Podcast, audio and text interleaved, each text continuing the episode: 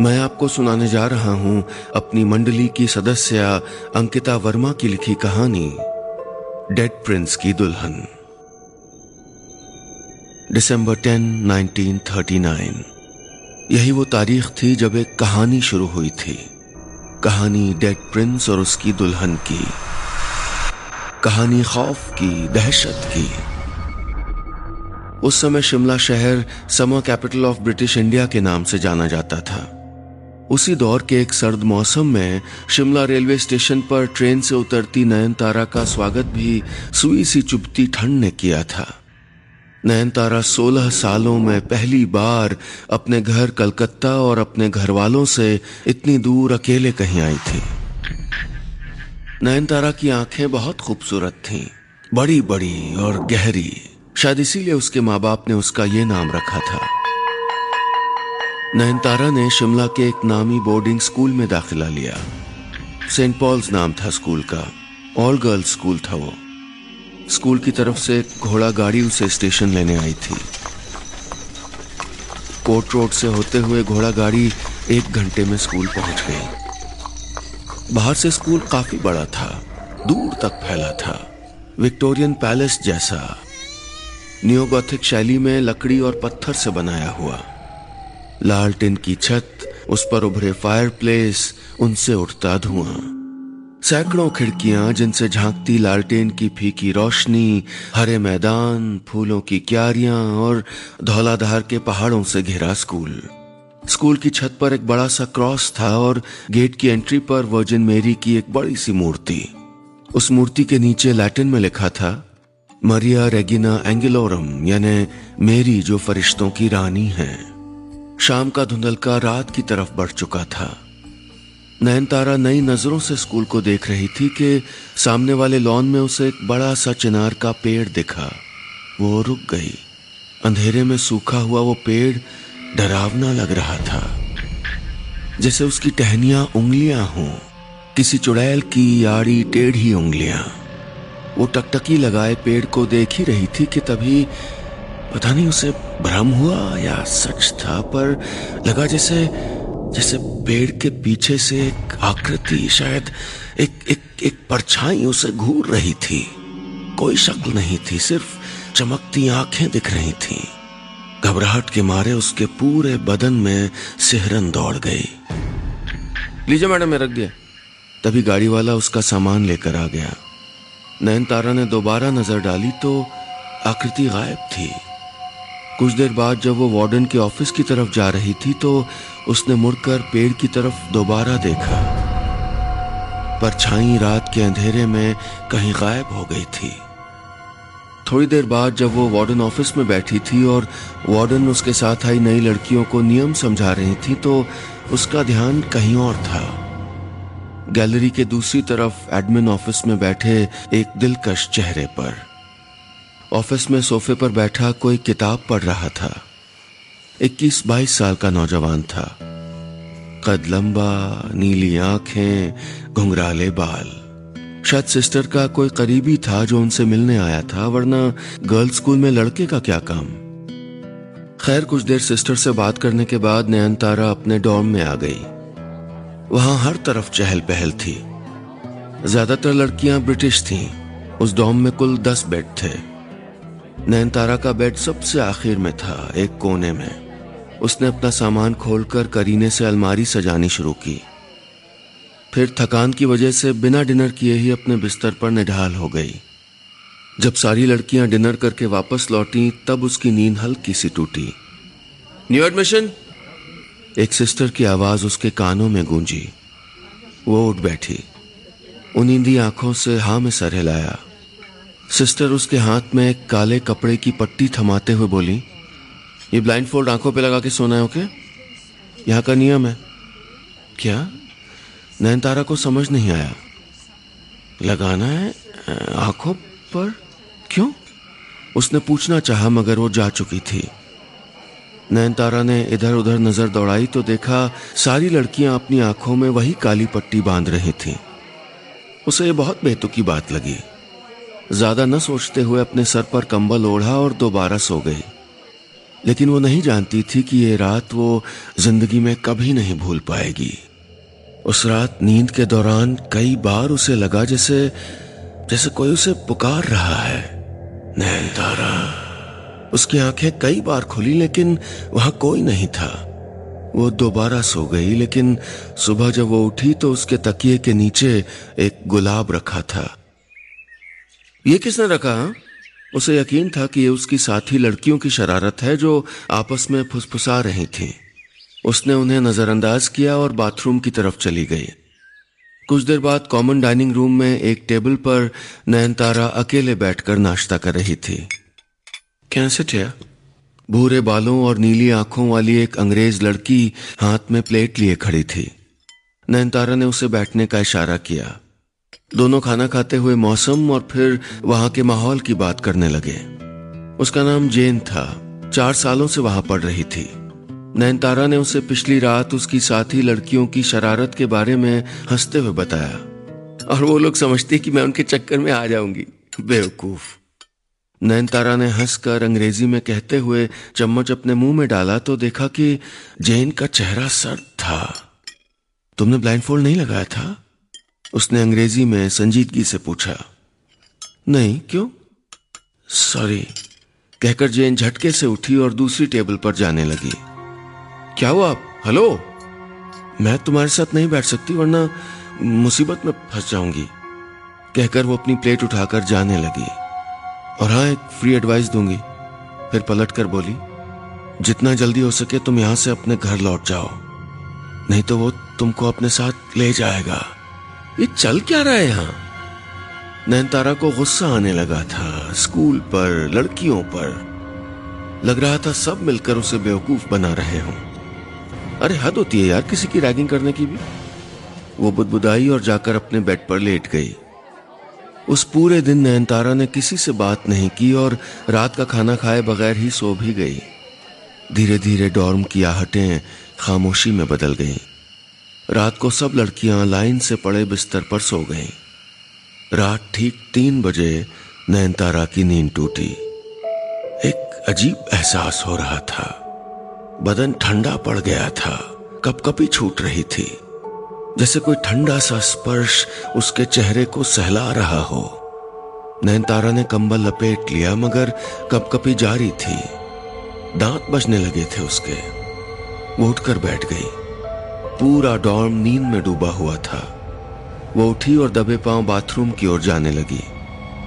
Dom का bathroom एक floor नीचे था। अंधेरी गली से होते हुए वो बाथरूम पहुँची तो उसको उल्टी हो गई। वो शीशे के सामने खड़ी चेहरे पर पानी डालने लगी। तभी उसने शीशे की तरफ़ देखा। उसकी धड़कनें तेज हो गईं। उसने देखा कि उस हल्की रोशनी वाले बाथरूम के आईने में उसका अक्स उसकी तरह हरकत नहीं कर रहा था। वो झुकी हुई थी, लेकिन आईने वाली नयनतारा हाथ बांधे मुस्कुरा रही थी। वो काँप गई। तभी आईने में दिख रही नयनतारा ने हाथ पीछे किया और अब उसके हाथ में पहना चाकू था। नयनतारा की सांस रुक गई, उसका बदन सुन पड़ गया। उसने पीछे हटना चाहा, लेकिन बाथरूम का दरवाज़ा लॉक हो गया। उसने देखा कि आईने में दिख रही नयनतारा ने अचानक अपनी छाती पर वार करने शुरू कर दिए। सीने से खून के धारे फूटने लगे। दिल धड़कता हुआ दिखने लगा। नयनतारा बौखला गई, वो वो चीख रही थी। अक्स वाली खून से लथपथ नयनतारा अब भी मुस्कुरा रही थी। उसने चाकू अपनी दाई आँख पर मारा तो वो बाहर लटकने लगी। खून की एक धार आईने से बाहर बाथरूम के फर्श पर गिर रही थी। उसने अपनी दूसरी आँख पर चाकू मारा। Help somebody please help Nayantara दहाड़े मार कर रोए जा रही थी। मगर उसकी आवाज़ सुनने वाला वहाँ कोई नहीं था। तभी उस आईने वाली नयनतारा ने जिसकी आँखों की जगह सिर्फ़ गड्ढे बचे थे अपनी जबान बाहर निकाली। जबान उंगली से पकड़कर उसने दूसरे हाथ से झटके से काट दी। नयनतारा की आँखों के सामने अंधेरा छाने लगा। नज़र धुंधलाने लगी और और फिर वो बेहोश होकर गिर गई। खामोशी छा गई। अगली सुबह जब उसकी आँख खुली तो उसने खुद को स्कूल इन्फर्मरी के पलंग पर लेटा हुआ पाया। सिस्टर सिंथिया बगल में एक कुर्सी पर बैठी हुई थी।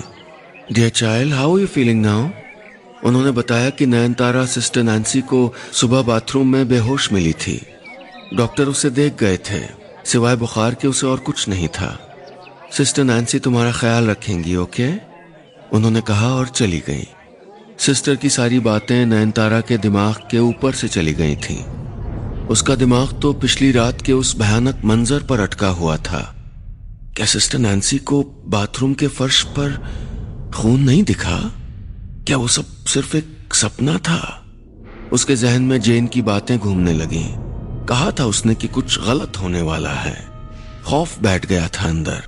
मगर वो फिर भी जानती थी कि उसकी बात का कोई यकीन नहीं करेगा। शायद इसीलिए जब वो बेहतर महसूस करने लगी तो अपने डॉर्म में वापस आ गई। बाकी लड़कियाँ उससे पहले स्कूल से लौट आई थीं।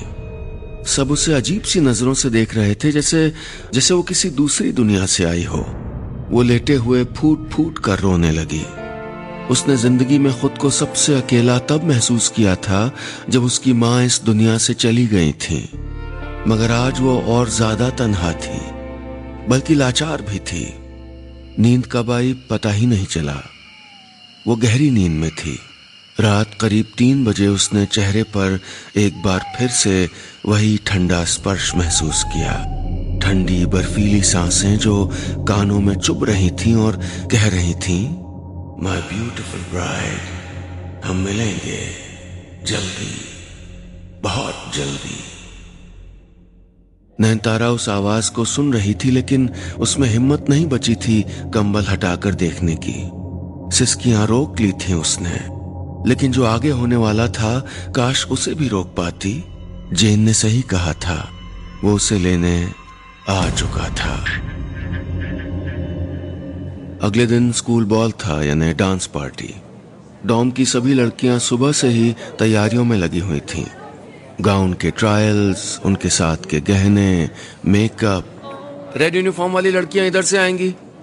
एक सिस्टर ग्रुप में रंग बिरंगी ड्रेस पहने लड़कियों को समझा रही थी। म्यूज़िक बीट पर सब रुक जाएँगे ओके चलो एक बार करते हैं। म्यूज़िक हर साल होने वाले इस बॉल में शहर के बॉयज़ स्कूल के लड़के भी शिरकत किया करते थे। इसीलिए लड़कियों में खासा उत्साह रहता था इस बॉल को लेकर। मगर नयन तारा को नयन तारा को कोई उत्साह कोई खुशी नहीं थी। कहाँ से होनी थी? न कोई सहेली थी न कोई स्कूल में उससे बात करना चाहता था और जो अजीब गरीब डरावनी चीज़ें उन दो दिनों में उसके साथ हुई थीं, ऐसे में खुशी उससे कोसों दूर थी। डॉम में अकेले रहने का डर न होता तो वो शायद बॉल में जाती भी नहीं। शाम के छह बजे पार्टी शुरू होनी थी। दरभंगा हॉल में। बड़ा सा हॉल था वो जो खास ऐसे ही मौकों के लिए बनाया गया था। शाम को नयनतारा आधे घंटे पहले ही हॉल के बाहर पहुँच गई। गेट अभी बंद था। वो हॉल के सामने बने हरे लॉन में टहलने निकल गई। टहलते टहलते नयनतारा लॉन के आखिरी छोर तक आ गई। वहाँ पहुँचते ही वो कुछ सेकंड के लिए एक जगह पर ठिठक के रह गई। उस लॉन के छोर पर चिनार का वही पेड़ खड़ा था, जिसे उसने दो दिन पहले देखा था जब वो स्कूल में दाखिल हुई थी। उसे वो परछाई याद आने लगी थी जो इस पेड़ के पीछे से छिपकर उसे घूर रही थी। उसने गौर किया कि पेड़ के नीचे किसी की कब्र थी। हिम्मत करके वो करीब गई तो देखा कि ग्रेवस्टोन पर लिखा था, in the loving memory of Gerald Everly 1874 to 1894 Gerald? Nayantara ने जैसे ही ये नाम बुदबुदाया तो उसे अपने गले पर किसी की ठंडी उंगलियाँ महसूस हुई। उसकी सांस ऊपर नीचे होने लगी, गला सूख गया। वो बिना पीछे देखे तेज दौड़ी, जितना तेज दौड़ सकती थी। बस भागती रही, सीधे दरभंगा हॉल की तरफ़। वो भागती चली जा रही थी। वहाँ सन्नाटा था। तभी लॉन में उसे एक माली उसकी ओर आता दिखा। नयनतारा को थोड़ा चैन आया। माली के करीब आई तो धीरे चलने लगी। माली झुककर घास काट रहा था। उसने सर उठाकर नयनतारा की तरफ़ देखा। रूह अंदर तक काँप गई उसकी। उस उस माली की, उसकी आँखें तो थी ही नहीं। उसने मुँह खोला तो जबान भी नहीं थी। उन खोखलों से खून बह रहा था। नैनतारा चीखी और पागलों की तरह हॉल की तरफ़ भागने लगी। तभी उसका पैर फिसला और धम से वो ज़मीन पे गिर गई। योर राइट एक हाथ उसे उठाने के लिए खड़ा था। नैनतारा ने डरते डरते उस आवाज़ की ओर देखा तो वहाँ कोई खड़ा था। एक देखा देखा सा चेहरा। ओ ये तो वही था। वही एडमिन ऑफ़िस में उस दिन बैठा हुआ दिलकश चेहरे वाला लड़का। उस शख्स ने अपना नाम जेरी बताया। एक एंग्लो इंडियन लड़का जो नैनतारा के स्कूल में जूनियर विंग को आर्ट्स पढ़ाता था। नीली आँखों वाला वो लड़का उस रोज किसी काम से एडमिन ब्लॉक आया था। आई ऑल राइट नाउ कुछ देर बाद जेरी ने हॉल के बाहर कुर्सी पर बैठी हुई नयनतारा को पानी की बोतल देते हुए पूछा।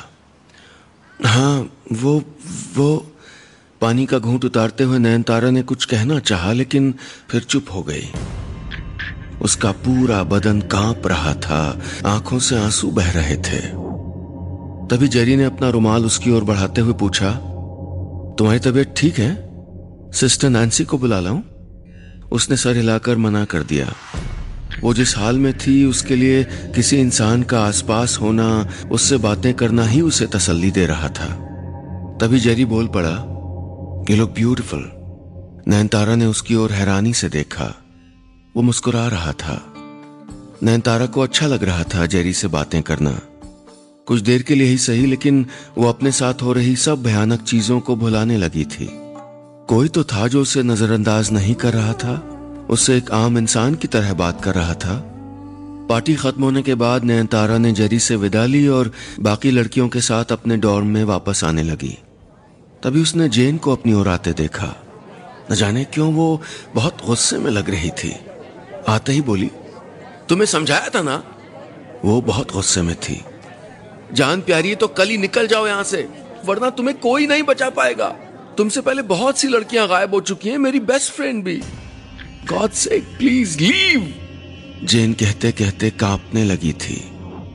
उसकी आँखों में पानी आ गया था। वो बुरी नहीं थी, शायद कोई भी बुरा नहीं था उस स्कूल में। सब डरते थे किसी राज से।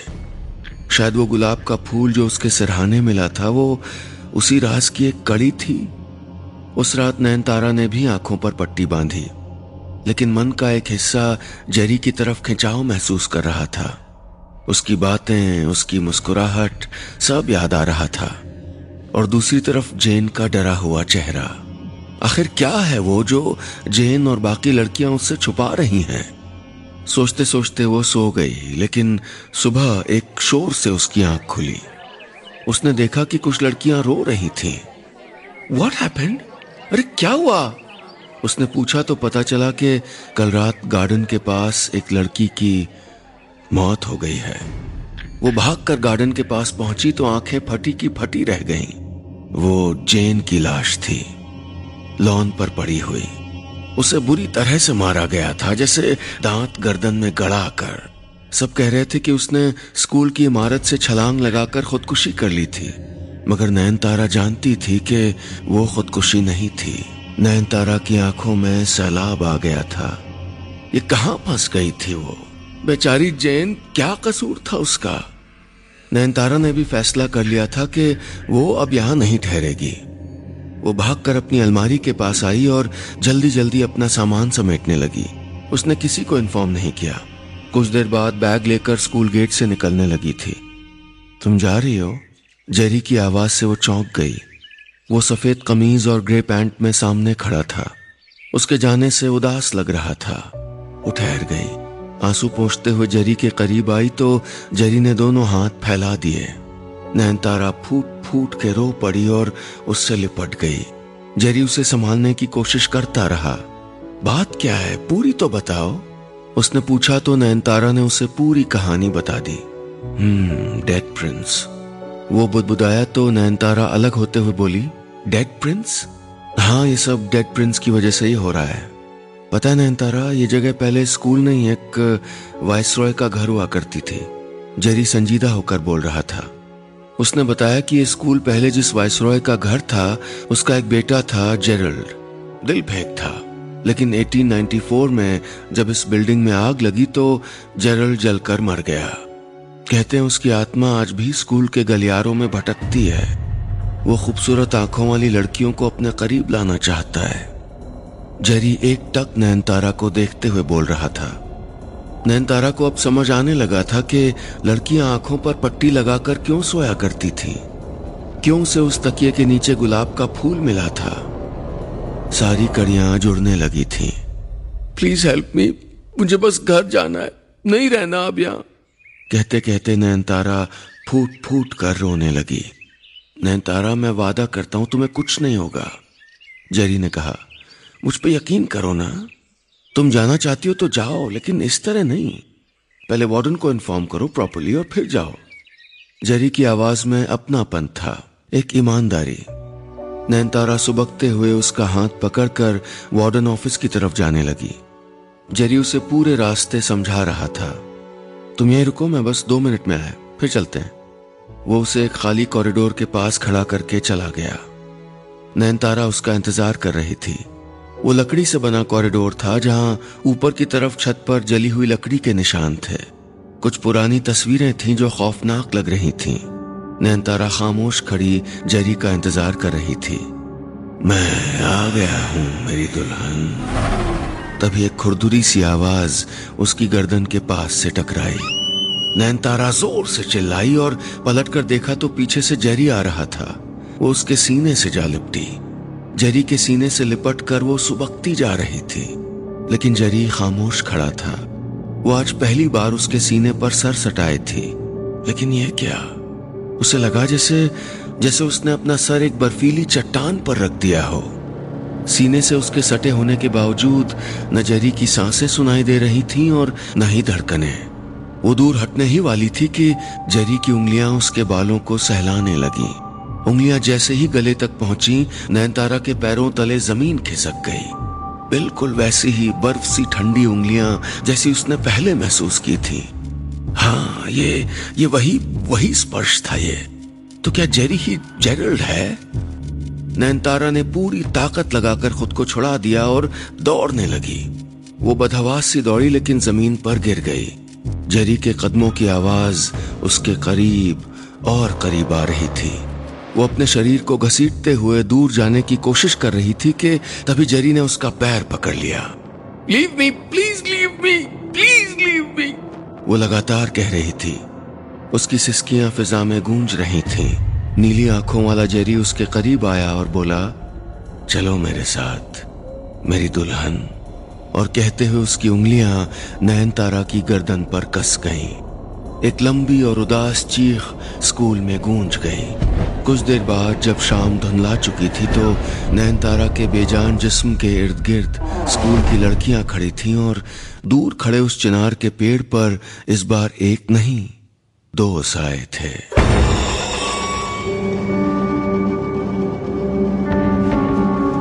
बस इतनी सी थी ये कहानी।